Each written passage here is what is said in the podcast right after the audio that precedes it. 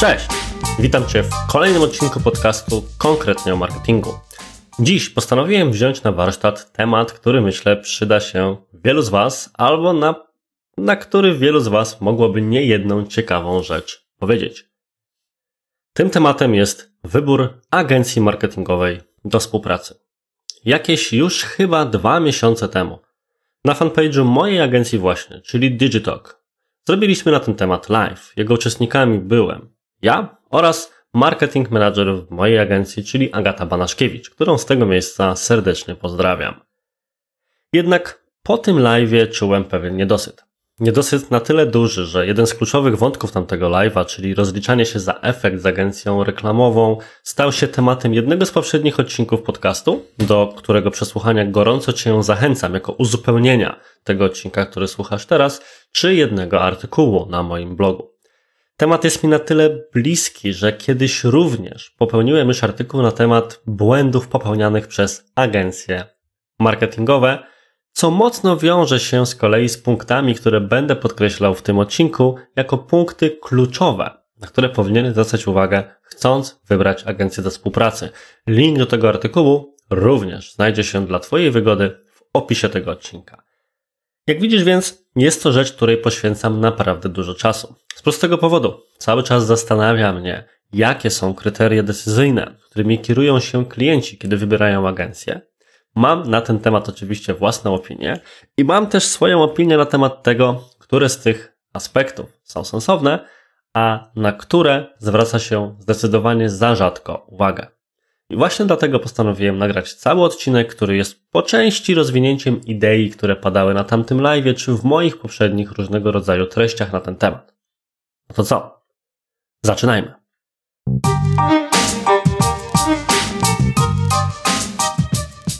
Jest bardzo wiele wątków, które trzeba brać pod uwagę, kiedy myślimy o tym, jaka agencja marketingowa będzie dobra dla naszej firmy.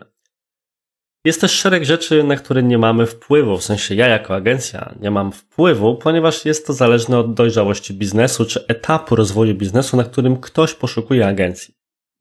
I nie dla każdego ta sama agencja będzie idealna. Więc oczywiście nie twierdzę tutaj w tej chwili, że lista kryteriów, które przygotowałem, po pierwsze jest skończona, a po drugie w jakikolwiek sposób wyczerpuje temat, a po trzecie jest właśnie idealnym rozwiązaniem dla każdej firmy, bo na pewno tak nie jest. Postanowiłem się natomiast podzielić swoją subiektywną opinią z perspektywy kogoś, kto kiedyś był finanserem, potem zarządzał kilkuosobową agencją, a obecnie ma agencję ponad 20-osobową i na tych wszystkich etapach rozwoju przez kilka ostatnich lat pracowałem i pracowaliśmy z klientami z najróżniejszych branż, kategorii produktowych, zarówno z firmami z pierwszych stron gazet, czy mijanymi przez Ciebie w galerii handlowej, jak i z firmami, które może nie są aż tak znane, ale na pewno doskonale sobie na swojej niszy radzą. I na tej podstawie przygotowałem właśnie szereg rzeczy, które moim zdaniem powinno się brać pod uwagę, kiedy myśli się o wyborze agencji reklamowej do współpracy. Pierwszym pytaniem, które należałoby sobie zadać jest, jakiego rodzaju agencji w zasadzie poszukujemy. Można powiedzieć, że wybór jest trochę dychotomiczny. Z jednej strony możemy poszukiwać agencji wyspecjalizowanej, a z drugiej strony możemy poszukiwać, tak jak to się często określa, zewnętrznego działu marketingu, czyli agencji, która zepnie w całość wszystkie możliwe działania, które mamy do zrealizowania. I to jest naprawdę ciężki wybór, ponieważ da się zaargumentować za i przeciw dla każdego z tych rozwiązań. Z jednej strony na przykład Agencja wyspecjalizowana w jakimś rodzaju działań wydaje się być najlepszym rozwiązaniem. Przykładowo, na pewnym etapie naszego rozwoju jako Digitalk, my byliśmy bardzo mocno wyspecjalizowani wyłącznie w reklamach efektywnościowych na Facebooku i Instagramie i to był core naszej działalności. W sensie był taki okres, gdzie 80-90% klientów agencji to były osoby, to były klienci, dla których realizowaliśmy właśnie takie działania. Był to też okres, w którym wierzyłem, że tego typu specjalizacja to klucz i że w przyszłości przede wszystkim takie agencje będą radziły sobie najlepiej. Po czasie przestałem tak myśleć.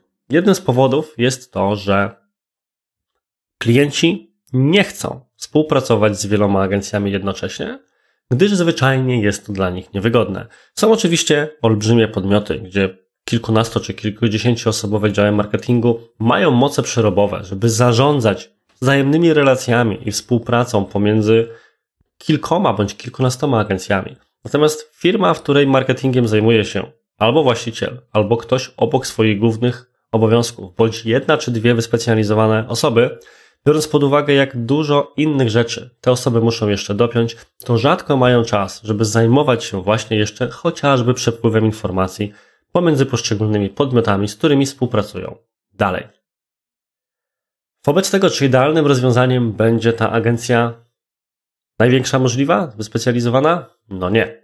Współpraca z dużym podmiotem może być problemem. Po pierwsze, chociażby pod kątem kosztowym. Umówmy się. Z perspektywy agencji reklamowej, utrzymanie kilkudziesięcioosobowego zespołu specjalistów od każdego możliwego aspektu marketingu sprawia, że Usługa, która uwzględni wszystkie te rzeczy, od strategii po jej drobiazgową realizację w każdym możliwym kanale, siłą rzeczy nie może być tania, więc jednocześnie w tym momencie wycina bardzo dużą liczbę potencjalnych klientów na daną rzecz. Kolei jednak, jeżeli weźmiemy agencję mocno wyspecjalizowaną, to możemy spotkać się z innym problemem. Mocno wyspecjalizowana agencja może mieć nieco zaburzoną perspektywę i patrzeć na cały marketing danej firmy głównie przez pryzmat swojego kanału bądź wyników, które w tym kanale da się osiągnąć. Z mojej perspektywy więc idealnie jest szukać agencji, która, jakby to powiedzieć, jest taka średnia. Nie w zakresie jakości swojej pracy, ale w zakresie swojej specjalizacji. A szczerze mówiąc, po prostu szukać agencji, która ma dwa, trzy kluczowe produkty bądź usługi. U nas na przykład są to rzeczy związane z mediami społecznościowymi, reklama w Google i tworzenie kontentu ale przede wszystkim agencji, która charakteryzuje się szerszym spojrzeniem na marketing. Umówmy się, czasy są takie, że marketing stał się zbyt szeroki w działaniu, by patrzeć tylko przez pryzmat jednego kanału bądź perspektywy. Zacierają się granice pomiędzy na przykład tym, czym jest działanie marketingowe, a tym, czym są jakieś rzeczy z pogranicza IT, biorąc pod uwagę całą kategorię martech, czyli różnego rodzaju oprogramowania czy narzędzia, które służą właśnie do tego, żeby działać marketingowo skuteczniej, to w tym momencie okazuje się, że nie wystarczy znajomość jednego systemu reklamowego czy podstaw pozycjonowania, żeby osiągnąć sukces. Musimy wiedzieć o wielu rzeczach. Przykładowo, jeżeli realizuję reklamy w Google dla sklepu internetowego, albo realizuję analogiczne reklamy na Facebooku i ta reklama z jakiegoś powodu nie sprzedaje, to jest górna granica rzeczy, które mogę wprowadzić, zmienić czy spróbować przetestować za pomocą samego Facebooka i samego kanału z tej perspektywy. Natomiast rzeczy, które przynajmniej muszę rozumieć, że istnieją i że są ważne i których muszę szukać, których muszę próbować zmienić, to rzeczy związane na przykład z użytecznością strony, z automatyzacją, która ma za zadanie ponownie przyciągnąć tego klienta, który nie dopiął transakcji, z e-mail marketingiem właśnie, ze grupą docelową, ścieżką zakupową klienta, rozumieniem idei lejka sprzedażowego. Czyli potrzebne jest stworzenie procesu, w którym każdy element ma swoje miejsce. I to jest właśnie to największe ryzyko z perspektywy współpracy z agencją bardzo mocno specjalizowaną. Rozmawiając z taką agencją, bo nie skreślę jej na wstępie, poświęć dużo czasu, żeby przetestować, jakie jest jej spojrzenie na marketing i czy jest po pierwsze odpowiednio szerokie, a po drugie, czy charakteryzuje się strategicznym podejściem. Drugi ciekawy punkt z mojej perspektywy, który warto poruszyć i o którym się myśli, ale w inny sposób niż uważam, że jest prawidłowy, to pewność siebie. Rozumiem perspektywę klienta. Klient przychodzi do agencji i zadaje bardzo proste pytanie. Mam taki sklep, mam tyle pieniędzy, proszę mnie tu teraz powiedzieć, ile będzie zwrotu, ile się sprzeda. I są agencje, które w tym momencie powiedzą, proszę pana, tyle i tyle. A są agencje, które zaczną robić kwaśną minę i mówić to zależy. I odpowiedź to zależy, znienawidzona w każdej branży, która ją udziela. Ja rozumiem, że jest niechętnie słyszana. Natomiast ja zawsze mówię na swoich szkoleniach na przykład w ten sposób. Tak, właściwa odpowiedź brzmi to zależy, ale ja wiem od czego to zależy i zaraz wam powiem. Umówmy się. Agencje reklamowe, szczególnie takie, które na przykład podobnie jak my pracują na systemach efektywnościowych, w sensie tworzą reklamy w Google, Facebooku, Instagramie, Pinterestie, LinkedInie itd., tak operują nie na swoim medium. Operują na medium, nad którym nie mają żadnej kontroli, które dynamicznie się zmienia i które jest współzależne od szeregu innych czynników. Oprócz tego, że operują na własnym medium, to operują jeszcze na cudzej firmie. Firmie, nad którą nie mają kontroli pod kątem procesowym, pod kątem polityki cenowej, pod kątem jakości produktu chociażby, czy jakości obsługi klienta. To nie jest biznes agencji, do czego jeszcze za chwil parę wrócimy. To z kolei oznacza, że wszelkie przewidywania, jeżeli nie mamy bardzo dokładnych danych historycznych z poprzednich kampanii, a najczęściej ich nie ma, są bardzo trudne do oszacowania. Oznacza to że spokojnie możemy próbować przyjąć pewne widełki na podstawie na przykład doświadczenia agencji z daną kategorią produktową czy branżą, natomiast nie można oczekiwać, że odpowiedź będzie od razu taka, nie inna. Z mojej perspektywy, jeżeli agencja jest nadmiernie pewna siebie i mówi, proszę pana, choćby skały pękały, wynik będzie taki i taki, to albo robi to celowo i jest to po prostu narzędzie sprzedażowe, wynikające ze zrozumienia oczekiwania klienta, albo jest to pewna, nie chcę być tutaj dla nikogo niemiły, ale jest to pewna forma ignorancji. A skoro już poruszyliśmy wątek rekomendacji i wiedzy, to kolejną rzeczą i rzeczą, na którą się na pewno patrzy, jest portfolio i rekomendacje. Z kim dana agencja już pracowała i kto tę agencję rekomenduje. Natomiast w tym kontekście również powinno się pojawić wiele pytań. Pierwsza sprawa, świetnie wyglądają logotypy klientów na stronie internetowej. Natomiast to, o co na pewno zapytaj osobę, która będzie w tym momencie z Tobą rozmawiała o współpracy, to jest jaki dokładnie był zakres tego projektu. Widziałem już agencje, które miały logotypy bardzo znanych marek, tylko i wyłącznie dlatego, że 5 lat temu pośredniczyły w wysyłce jednego zamówionego mailingu dla danej firmy, ale sprawiło to, że poczuły się, że współpracowały z daną firmą. Nie tędy droga. Jeżeli więc logotypy agencji pięknie błyszczą, to zrób to w ten sposób, że sprawdź dokładnie, jaki był zakres projektu, zakres tej współpracy, żeby się nie zdziwić, jak niewielka mogła być rola agencji, na którą patrzysz. Druga ważna sprawa to czy te rekomendacje, czy referencje, albo logotypy, to muszą być firmy z Twojej branży. I teraz troszkę tak, trochę nie. Warto, żeby agencja miała doświadczenie z Twoją branżą, ponieważ dzięki temu na pewno lepiej już w punkcie wejścia będzie rozumiała potrzeby, oczekiwania klientów i łatwiej będzie zadbać właśnie o właściwe, strategiczne podejście. Więc fajnie, jeżeli jakimś case'em można w tym momencie się wesprzeć. Natomiast to nie zawsze jest kluczowe. Z perspektywy osoby, która bardzo mocno siedzi w reklamach efektywnościowych, czyli właśnie Facebook, Google, Pinterest, LinkedIn i tak dalej, mogę Ci powiedzieć, że pewien wsad merytoryczny, którego nie da się zastąpić w kontekście reklamy, to wsad wynikający właśnie ze znajomości branży, kategorii produktowej, zrozumienia klienta i tak. Ale pewne mechanizmy w zakresie czysto technicznym, jak działa reklama, od jakiego, kampanii jakiego rodzaju kampanii warto rozpocząć, jakie są metody targetowania, z których korzysta się na samym początku, jakie są dobre praktyki w zakresie pewnych już właśnie technikaliów czy optymalizacji dostępnych każdych systemów. Te rzeczy są bardzo często niezależne od branży. Czyli podobną reklamę mogę uruchomić od strony technicznej dla stopowiązałki i dla sklepu internetowego i mają z punktu widzenia algorytmu podobne szanse. Jak widzisz więc, sprawa rekomendacji czy portfolio z Twojej konkretnie niszy nie powinna być kluczowa, ale na pewno warto zadać przynajmniej kilka pytań, czy porozmawiać z agencją, czy z reprezentantami agencji w taki sposób, żeby upewnić się, że rozumieją, jakie są Twoje potrzeby i że zadają właściwe pytanie, takie pytania, które właśnie pokazują, że mają te strategiczne podejście, czy myślą przez pryzmat lejków sprzedażowych albo ścieżki zakupowej klienta. A skoro już jesteśmy przy osobach do współpracy po stronie agencji, z kim rozmawiamy, to to jest również bardzo często pomijany wątek, ponieważ na etapie wyceny czy konsultacji rozmawiamy z konkretną osobą, najczęściej z handlowcem, natomiast nie wiemy, z kim będziemy pracowali dalej. Nie wiemy dwóch rzeczy. Po pierwsze, nie wiemy, ile osób nad daną kampanią będzie pracować, a po drugie, jaki jest ich poziom doświadczenia. Niestety jest wiele średnio uczciwych agencji, które na etapie rozmowy angażują bardzo zaawansowanych pracowników, a później na poziomie wykonawczym kampanią opiekuje się jedna osoba i ten prawie że przysłowiowy stażysta. Takie zachowania należy tępić, więc warto, żebyś już na etapie samej rozmowy upewnił się, kto będzie Twoim punktem kontaktu po stronie firmy, po stronie agencji.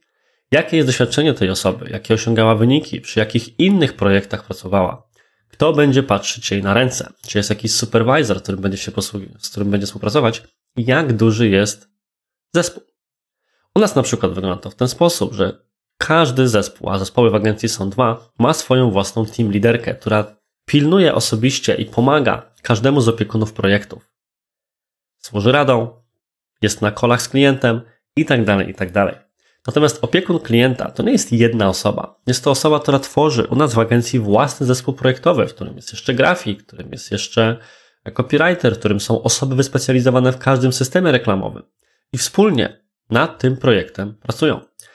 W zależności od tego, co woli klient, to jedna osoba jest tym głównym punktem kontaktu, albo jeżeli ma ochotę porozmawiać z kilkoma, to z każdą osobą zaangażowaną w projekt jest w stanie porozmawiać. I moim zdaniem takie podejście jest po prostu zdrowe. A poza tym, rzecz, którą również bardzo lubię, to osoba, która służy do kontaktu z klientem, jest jednocześnie osobą zaangażowaną bezpośrednio na poziomie wykonawczym.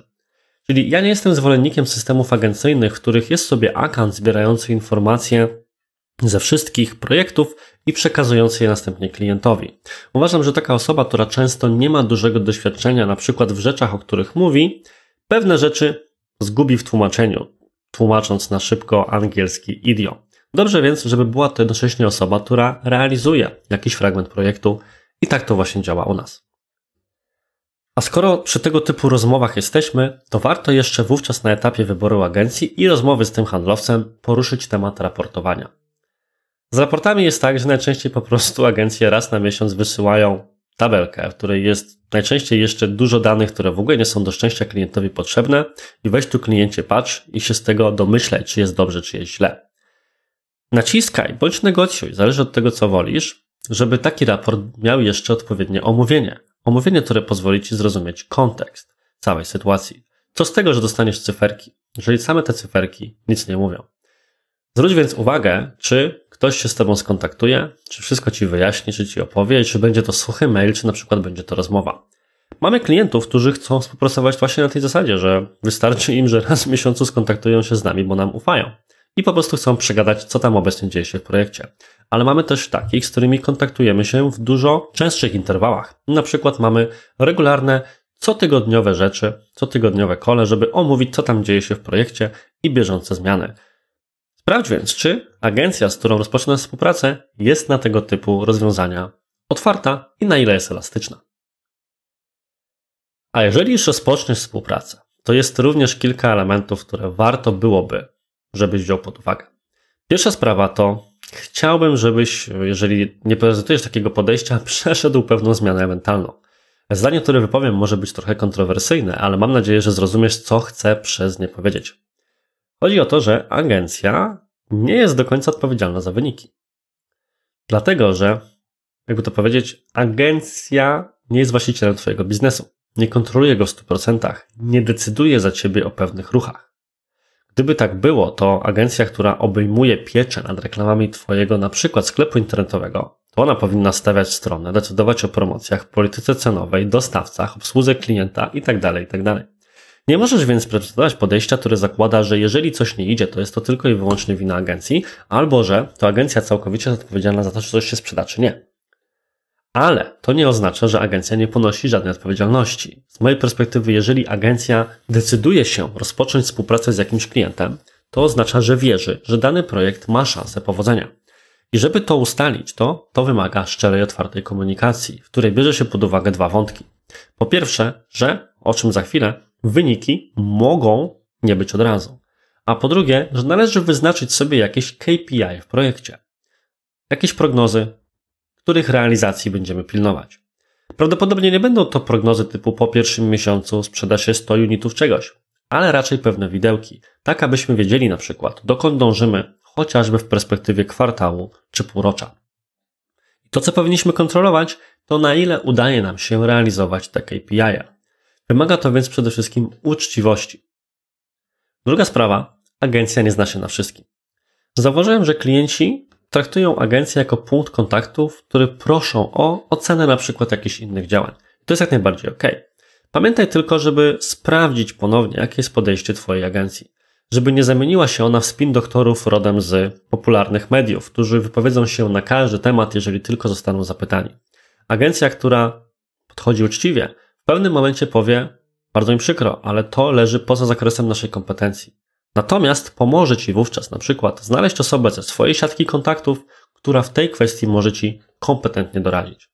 Jeżeli natomiast wybrałeś agencję o szerszych kompetencjach, to jest bardzo prawdopodobne, że na przykład Twój opiekun klienta w jakimś zakresie Ci nie pomoże, ale przekieruje Cię do innej osoby z zespołu, która w pewnym zakresie będzie Ci z kolei w stanie z tą rzeczą pomóc. To wszystko wiąże się również z odpowiednim zarządzaniem oczekiwaniami. Jeżeli mamy KPI i cele, to trzeba pamiętać również o tym wymiarze drugim, którym jest czas. Są klienci, którzy mają takie podejście, że jeżeli zatrudnili agencję, to w zasadzie z dnia na dzień sprzedaż powinna im wzrosnąć. Tak niestety nie jest. Są projekty, w których praktycznie od razu da się wdrożyć pewne rzeczy, które szybko się zwrócą. Są też rodzaje biznesów, gdzie zwrot jest łatwo zauważyć w perspektywie nawet dni czy tygodni, przykład sklepy internetowe. Ale są biznesy, które wymagają zbudowania marki, budowania świadomości, dużych kampanii zasięgowych, e, odkrycia, jakie obiekcje mają klienci i odkrycia, jakie komunikaty będą na nich wpływały. Długo, już bardzo długo pracujemy na przykład z jednym cateringiem dietetycznym w Wielkiej Brytanii. I przez pierwszy miesiąc, pierwsze półtora miesiąca puszczaliśmy reklamy głównie na stronę internetową. Robiliśmy naprawdę wszystko, co w naszej mocy, ale okazało się, że te diety się praktycznie nie sprzedają. Klient jednak nas nie skreślił. Byliśmy cały czas w komunikacji i widział, czuł się zaopiekowany. Widział również, że to nie jest tak, że się po prostu opieprzamy, ale że cały czas szukamy rozwiązania. Co się okazało? Wystarczyło, że zamiast na stronę internetową zaczęliśmy kierować reklamy na Messengera do konsultantów klienta. To, czego potrzebowali klienci, to potrzebowali, żeby ktoś się nimi zaopiekował i upewnił ich, że dokonują właściwego wyboru. I mimo, że na wszystkie swoje wątpliwości mogli znaleźć odpowiedź na bardzo rozbudowanej stronie internetowej, to jednak nic nie zastąpi tego, że ktoś im powiedział: Hej, dobrze myślisz, to właśnie tę dietę powinieneś spróbować. Gdyby klient już po tygodniu bez zmiany wyników, czy po miesiącu wypowiedział nam umowę, to może inna agencja na przykład od razu zaczęłaby od tego pomysłu, a może dalej szukałby rozwiązania. Tymczasem on nam zaufał i dzięki temu doszliśmy do tego poziomu. Inny klient, z którym pracujemy już również lata, to klient z branży meblarskiej, który przez pierwsze 2-3 miesiące również nie odnotował żadnego wzrostu sprzedaży, bo skupialiśmy się za naszą rekomendacją przede wszystkim na działaniach wizerunkowych na nowych dla niego rynkach. A dzisiaj, dzisiaj regularnie bijemy rekordy sprzedaży i chętnie wykorzystujemy screeny z tych kampanii w naszych własnych kampaniach promocyjnych. Tak dobre zwroty udaje się utrzymać. I poruszyłem tu, myślę, kluczową kwestię, czyli kwestię zaufania. To, co bym chciał bardzo mocno podkreślić, to że agencja to nie są ręce do wykonywania zadań. Bardzo często podejście klientów jest takie, że płacę za to, żeby ktoś realizował moje pomysły, albo żeby był tak zwanym yes manem, czyli przytakiwał na wszystko, co robię. To, czego szukaj u agencji, to szukaj zdecydowania. Zawsze mówię moim pracownikom, bo jest to rzecz, której z kolei nauczył mnie jeden z moich współpracowników, czyli Michał Bogosławski, serdecznie go tutaj pozdrawiam, że jednym z najsilniejszych zdań, czy też fragmentów zdania, które możesz wypowiedzieć do klienta, to ja rekomenduję. Bo z jednej strony dzięki temu bierzesz odpowiedzialność za zmiany w projekcie, ale po drugie pokazujesz, że masz pewne kompetencje i wierzysz w konkretne rozwiązanie. A rolą klienta jest być otwartym na tego typu rekomendacje. Po to bierzesz agencję, żeby ona powiedziała ci, co masz zrobić, a nie żebyś ty musiał im powiedzieć, co masz zrobić. To oczywiście nie wyklucza współpracy, bo tu nie chodzi o to, żeby teraz agencja przyszła, zaczęła się rozpychać łokciami i ustawiać wszystkich po kątach, ale chodzi o to, żeby siąść, dobrze zdefiniować, jakie są nasze obszary odpowiedzialności i bardzo dużo się ze sobą komunikować, żeby stwierdzić, do czego dążymy, co chcemy zrobić i jakie są dobre strony jednej i drugiej rzeczy. To klient jest najlepszym ekspertem od własnej branży, ale najlepszym ekspertem od działań promocyjnych jest z kolei, a przynajmniej powinna być, agencja. I te dwie strony muszą się po prostu w pewnym momencie spotkać i dogadać. I to tyle w dzisiejszym odcinku.